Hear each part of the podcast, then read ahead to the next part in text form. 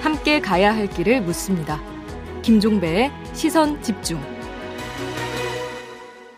네, 오늘 영시를 기해서 윤석열 정부가 출범을 했습니다. 앞으로 5년간 대한민국 국정을 책임지게 되는데요. 많은 분들이 관심을 또 쏟고 있고 기대하는 바도 있을 것이고 또 당부하고 싶은 부분들도 아마 있을 겁니다. 그래서 이분을 스튜디오로 모시고 관련 이야기를 좀 나눠볼까 하는데요. 지난 대선 과정에서 저희가 각 후보를 지지하는 분을 한 분씩 모시고 내가 이 후보를 지지하는 이유를 듣는 시간을 마련한 바가 있었습니다. 여러분들이 아마 기억을 하고 계실 텐데요. 그때 윤석열 후보를 지지했던 분입니다. 바로 심평 변호사를 스튜디오로 모셨습니다. 어서 오세요, 변호사님. 네, 안녕하세요. 네. 반갑습니다. 오늘 어떻게 취임식 참석하시죠? 예, 그러려고 올라왔습니다. 혹시 그 대통령 선거 후에 윤석열, 이제는 대통령이라고 그러죠. 대통령 예. 혹시 좀 그 뭐 대화를 나눠보신 적이 있었습니까? 뭐 그 당선 후에 네. 저한테 유세로 신 목소리 그로 그 바로 그 전화를 유세 때문에 주신 목소리로 예예 뭐 그 감사하다는 그 말씀을 그 전해온 적이 있습니다. 그러면 당선 직후에 전화를 해왔던 거겠네요? 하루 지났습니다. 감사 인사차? 그렇습니다. 뭐라고 하셨어요, 변호사님은? 그래 감사하다는 말씀을 하는데 그 저는 그 제가 그 한 일은 하나도 없다. 오직 그 모든 것은 그 당선인께서 그 불굴의 인내와 투지로 그 험한 가시밭길을 막 그 상처를 받으면서 그 이 거쳐 오신 덕분 아니겠냐. 저는 아무것도 한 일이 없다. 이렇게 말씀드렸습니다. 알겠습니다. 아무튼 이제 오늘 윤석열 정부가 이제 출범을 했는데요. 예. 소회가 남다르실 것 같은데 좀 한 말씀 해주신다면. 뭐 여하튼 그 제가 그 뭐 이런 말씀이 조금만 거북할 수가 있습니다만은 제가 이재명 후보하고도 각별한 인연을 가지고 그때도 그 말씀 잠깐 하셨어요. 예. 예. 그리고 또 윤석열 후보를 그 집중적으로 공개하던 뉴스타파나 열린공감 서울의 소리 이쪽하고 제가 그 깊은 관련을 막 맺고 있습니다. 그러시군요. 그럼에도 불구하고 제가 윤석열 후보를 지지해서 또 경우에 따라서는 제가 지원 연설까지 했죠. 네네네. 예, 그 연설 그 동영상이 그 상당히 뭐 유명하게 좀 그 많이 퍼진 것 같습니다만은 뭐 여하튼 막 이런 그 여러 가지 그 제가 할 수 있는 일을 다 하려고 했죠. 저도 이제 명색이 그 어떤 헌법학자고 또 지금까지 어떤 그 정치적인 중립성을 막 크게 훼손하면서 살아오진 않았는데. 여하튼 그 윤석열 후보가 우리 나라와 사회를 위해서 꼭 필요하다. 이렇게 봐가지고 저는 나름대로 열심히 했습니다. 알겠습니다. 자, 오늘 0시 어제 자정을 기해서 문재인 정부와 윤석열 정부가 교차를 한 거잖아요. 예. 자, 그러면 윤석열 정부 5년은 다른 건 몰라도 전임 문재인 정부와 이거 하나는 꼭 다를 거다라고 확신하시는 부분이 있을까요? 그렇죠. 어떤 점입니까? 그게? 먼저 말씀드리자면은 이것이 그 하나의 좀 그 편견일지 몰라도 저로서는 그 지난 그 박근혜 정부 또 문재인 정부의 그 10년은 잃어버린 10년이라고 막 감히 막 좀 그 뭐 조야한 표현입니다만은 막 그런 생각을 하기도 합니다. 박근혜 정부와 문재인 정부를 합쳐가지고 예. 어떤 점에서 그렇게 보세요? 대단히 어떤 면에서는 참 이게 말씀드리기 어려운 사항입니다만은 제가 그 윤석열 후보가 반드시 대통령이 될 것이라고 언급하면서 제가 그 근거로서 말씀드린 것이 있습니다. 지난 그 10년간의 그 어떤 지도자형 그 리더가 아니고 어떤 면에서는 그 참모형 그 인물인 박근혜 씨 또 그 문재인 대통령 두 분이 참모형이라고 보셨던 거군요. 저는 그 지도자형은 아니라고 봤습니다. 이런 그 10년의 그 어떤 통치 기간 동안에 생긴 그 어떤 면에서는 조금은 그 무능했던 그런 리더십에 대한 반성으로 국민들이 강한 리더십을 가진 그 지도자의 존재를 존재가 출연하기를 바랐던 것이 저는 하나의 시대 정신이라고 봤습니다. 예. 그런 면에서 윤석열 대통령은 앞으로 그가 가진 강력한 리더십과 또 여러 가지 뛰어난 대중 정치인으로서의 면모를 우리 앞에 보일 것이 아닌가 저는 그런 기대를 합니다. 그렇게 보시는 거군요. 아무튼 지난 두 달 동안에 인수위 과정이 있었잖아요. 예. 인수위 과정은 어떻게 평가를 하세요? 인수위 과정은 아직까지는 당선인 신분이 법적으로 과연 어떤 집행권을 가지지는 않았습니다. 그렇죠. 예. 상당히 모호하죠. 그래서 아직은 평가를 하기가 그렇습니다만은 저 개인적인 생각입니다만은 자꾸 오늘 제가 이 개인적인 생각을 말씀드리는데 죄송합니다만은. 예.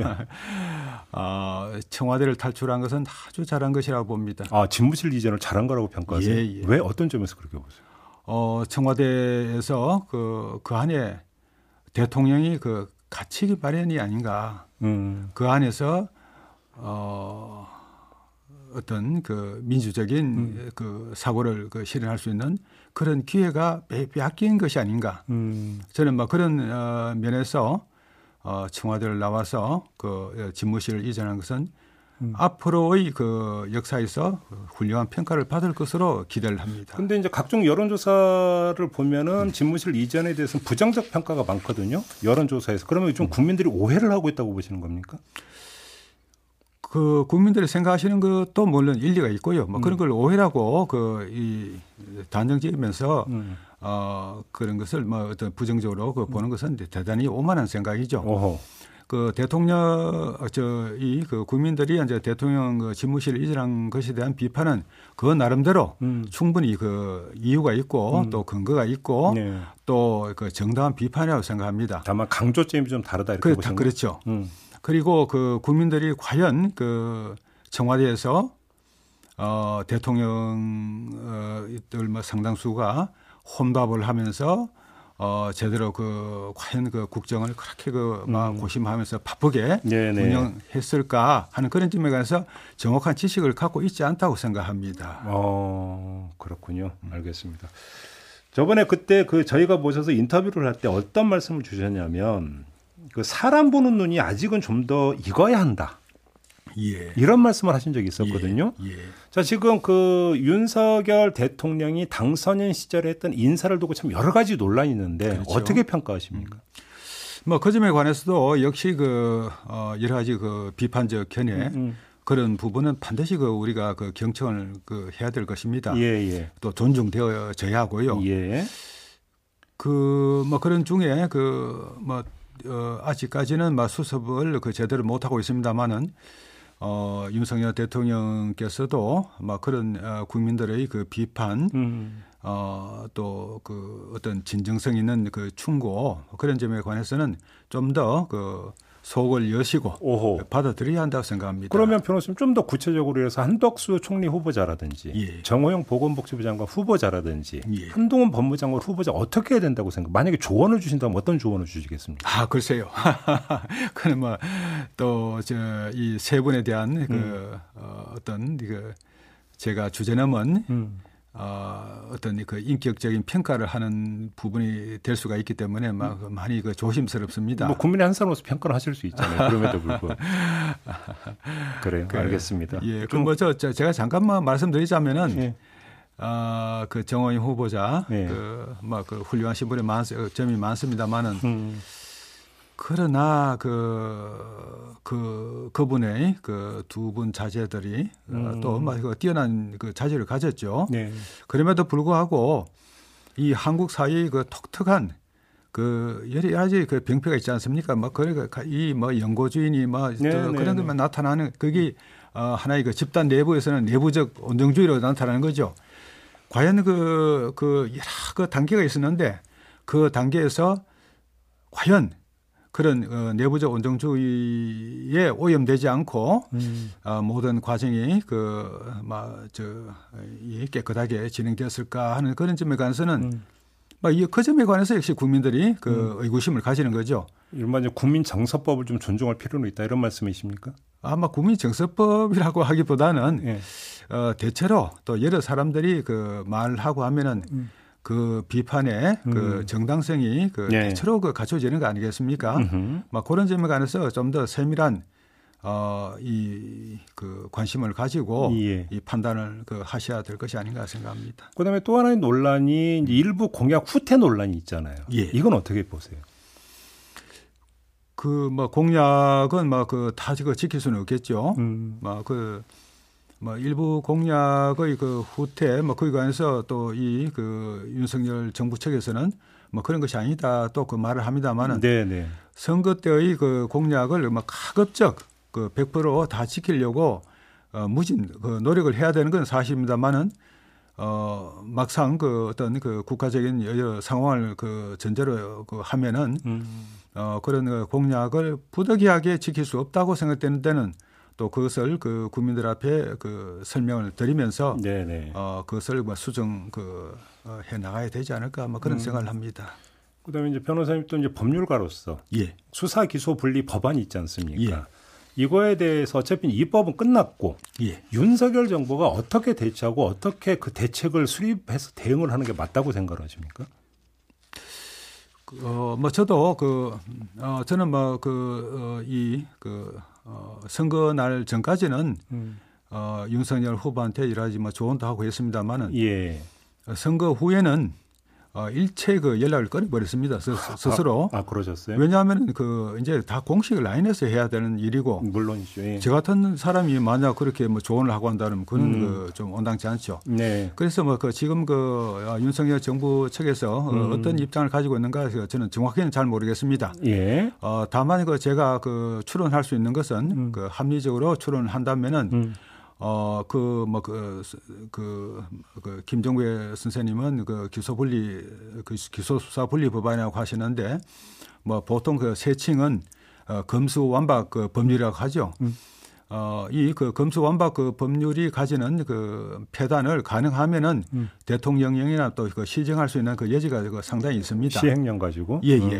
그리고 그 제가 볼 때는 아마 헌법재판소에서 이혼 결정이 나지 않을까. 그렇게 전망하세요? 저는 헌법학자로서 이것은 막 도저히 어떤 그 치유할 수 없는 흠결이 가진 것이 아닌가 생각을 합니다. 그건 또 그때 가서 그 이혼 결정이 나면은 일단 헌재 판단이 중요하다는 말씀이시죠? 그렇죠. 알겠습니다. 저희 그래서 이제 그 저희 그 애청자 여러분들에게 윤석열 대통령, 윤석열 정부에 바라는 점 문자를 좀 받았어요. 몇 개 좀 소개를 해드리고요. 7884님. 윤석열 대통령님 더 이상 대한민국에 불행한 전 대통령이 없는 나라다운 나라를 만들어주세요라고 하는 문자를 주셨고요. 5617님 제발 공정과 상식이 통하는 5년이 되길 간절히 바랍니다라고 주셨고 8505님 윤석열 대통령님 독단적으로 결정하지 말고 소통하면서 결정하시면 좋겠습니다. 6013님 진짜 공정하시고 재임 중 여사님으로부터 안 좋은 뉴스는 들리지 않기를 바랍니다. 이런 의견을 주셨고요. 6163님 부동산 개혁이 시급합니다. 해결 부탁드립니다. 9609님 청년표를 이용하고 정책, 인사, 청년들은 어디 갔나요? 이렇게 또 따끔한 질문을 주시기도 했는데요. 우리 변호사님께도 한번 좀 마지막으로 이런 그 부탁을 드려보고 싶은데 윤석열 대통령이나 윤석열 정부에게 꼭 당부하고 싶은 건 내지 이것만은 꼭 경계하라. 이런 말씀을 주시고 싶다면 어떤 걸 꼽으시겠습니까? 그 저로서는 우리 그 한국 사회가 갖고 있는 그 여러 그 병폐가 있죠. 그 병폐들을 거기에 그 물들지 말고 그것을 이 뛰어넘을 수 있는 그런 용기를 가져달라는 막 그런 생각을 하고 싶죠. 병폐라면 예를 들면 어떤 걸 말씀하시는 걸까요? 그런 우리 그 한국 사회가 그 오랜 그 역사적인 연원에서 비롯된 어떤 그 연고주의라든지 그렇죠. 네파티즘 뭐 이런 그런 게 어느 나라보다 강합니다. 막 이런 것을 그 과감하게 그 뛰어넘을 수 물론 그것이 바로 이제 공정의 그 실현이죠. 이 공정의 실현이라고 하는 것이 그 쉬운 것은 아닙니다. 그러나 그 막 어떤 상황에서도 그 초심을 잃지 않고 그 공정의 마음을 실현하겠다는 그 의지를 더욱 그 연단해 나가기를 그 바라겠습니다. 알겠습니다. 오늘 말씀 이제 마무리해야 될 것 같은데 오늘 뭐 취임식 참석 잘하시기 바라고요, 변호사님. 고맙습니다. 오늘 말씀 잘 들었습니다. 고맙습니다. 고맙습니다. 지금까지 신평 변호사와 함께했습니다.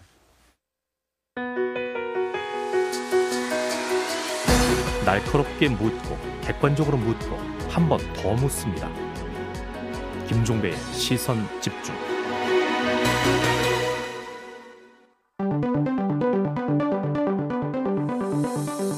놓쳐선 안 되는 뉴스 빠짐없이 전해드리겠습니다. 여기도 이슈. 네, 여기도 이슈. 나경철 뉴스캐스터와 함께합니다. 어서 오세요. 네, 안녕하십니까. 네, 첫 번째 이슈는요. 자, 오늘 윤석열 대통령 취임하고 청와대가 또 개방이 되면서 네. 시민들은 이제 임기 5년 내내 대통령의 출퇴근길을 직간접적으로 좀 접하게 될 것으로 보입니다. 그렇죠. 특히 한남동 관저 리모델링이 완료될 때까지 윤 대통령은 서초동 자택에서 용산 집무실까지 출퇴근할 예정인데요. 한 달 정도 이렇게 한다는 거죠? 예, 그렇습니다. 굉장히 좀 우려가 큰 상황입니다. 네. 뭐 안 그래도 출퇴근 시간대에 서울 시내 도로 곳곳이 복잡한데 대통령 출퇴근길에 통제 까지 이제 하게 되는 거죠. 지금 아마 이 시선 집중 듣고 계시는 분들도 도로 어딘가에서 좀 답답함을 느끼시고 계실 텐데 이 답답함이 가중이 될 수 있는 그런 상황인 거죠. 어제 최관호 서울경찰청장은 이 출퇴근길과 관련한 시뮬레이션을 3회에 걸쳐서 실시했고 그 결과 시민들의 과도한 불편은 없는 것 같다고 판단한다라고 말을 했습니다. 예, 뭐 출근 시간도 약간 조정한다고 했었죠. 예, 그렇습니다. 민주주의 쪽에서는 예. 그러면서 출퇴근 시간이 어떤 시간으로 결정이 되든 이 시민 불편과 경호상 안전 확보에만 주안점을 두겠다라고 강조를 했는데요. 사실 뭐 교통 상황은 여러 변수가 작용을 하잖아요. 그래서 네. 이 세 번의 시뮬레이션이 과연 충분할까 하는 의문은 조금 있습니다. 개인적으로는 아예 대통령이 좀 도로가 한가한 아주 이른 시간대에 출근을 하는 건 어떨까 이런 생각도 좀 해봤고요. 네. 결국에는 이 시간대가 관건이 될 것으로 보입니다. 네. 네. 이제 요청을 하는군요. 네. 빨리 출근해라. 오늘 좀 이제 취임식도 궁금한데 어떻게 진행이 됩니까? 네, 일단 오늘 취임식이 이전 취임식과 다른 점은요. 이 대통령이 국회 경내에 입장을 해서 한 180m 정도 가량 걸어가면서 네. 시민들과 소통하고 또 이른바 셀카도 찍고 그렇게 입장을 한다는 점입니다.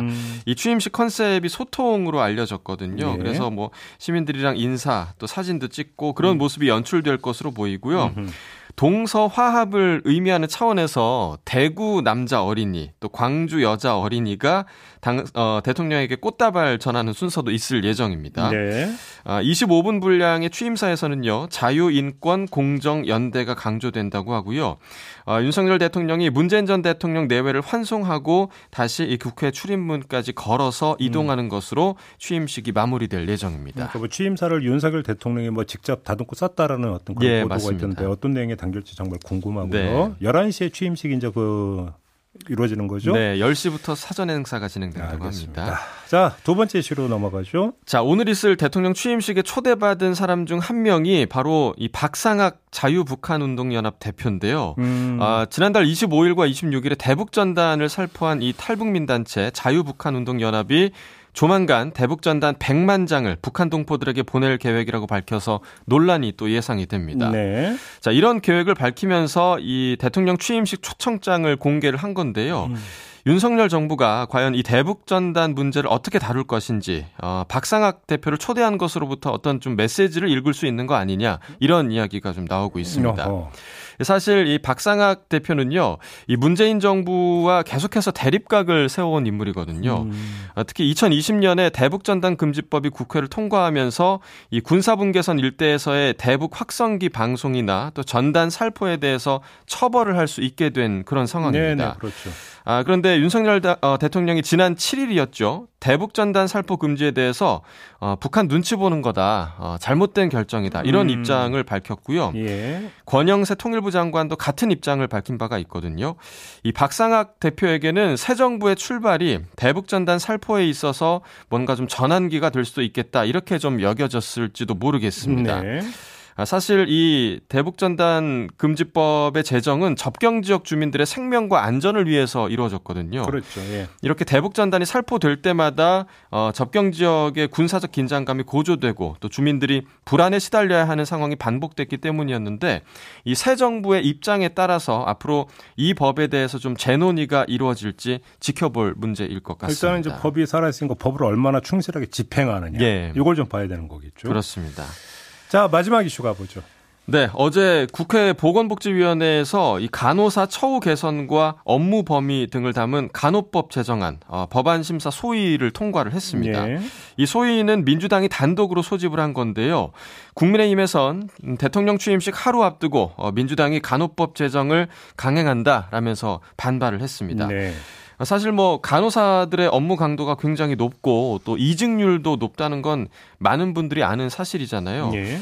이 간호법이 통과가 돼서 시행이 되면 이 간호사 업무 범위가 조금 더 명확해지고 또 적정한 간호 인력 수급, 또 근무 환경 개선을 통해서 환자 진료, 또 의료 서비스 수준이 향상될 거다라는 게 간호협회의 입장이고요. 예. 반면에 대한의사협회는 이 법이 포함하고 있는 간호사의 업무 범위에 대해서 반발을 하고 있습니다. 그러니까 이 법이 제정되면 간호사가 사실상 의사의 역할까지 할 수 있게 될 여지가 있고 특정 직역의 이익만을 추구함으로써 국민의 생명과 건강에 부정적인 영향을 미칠 것이다라는 주장을 의사협회에서 지금 하고 있는 건데요. 예. 사실 간호협회나 의사협회 모두 국민의 건강을 내세우고 있는 상황입니다.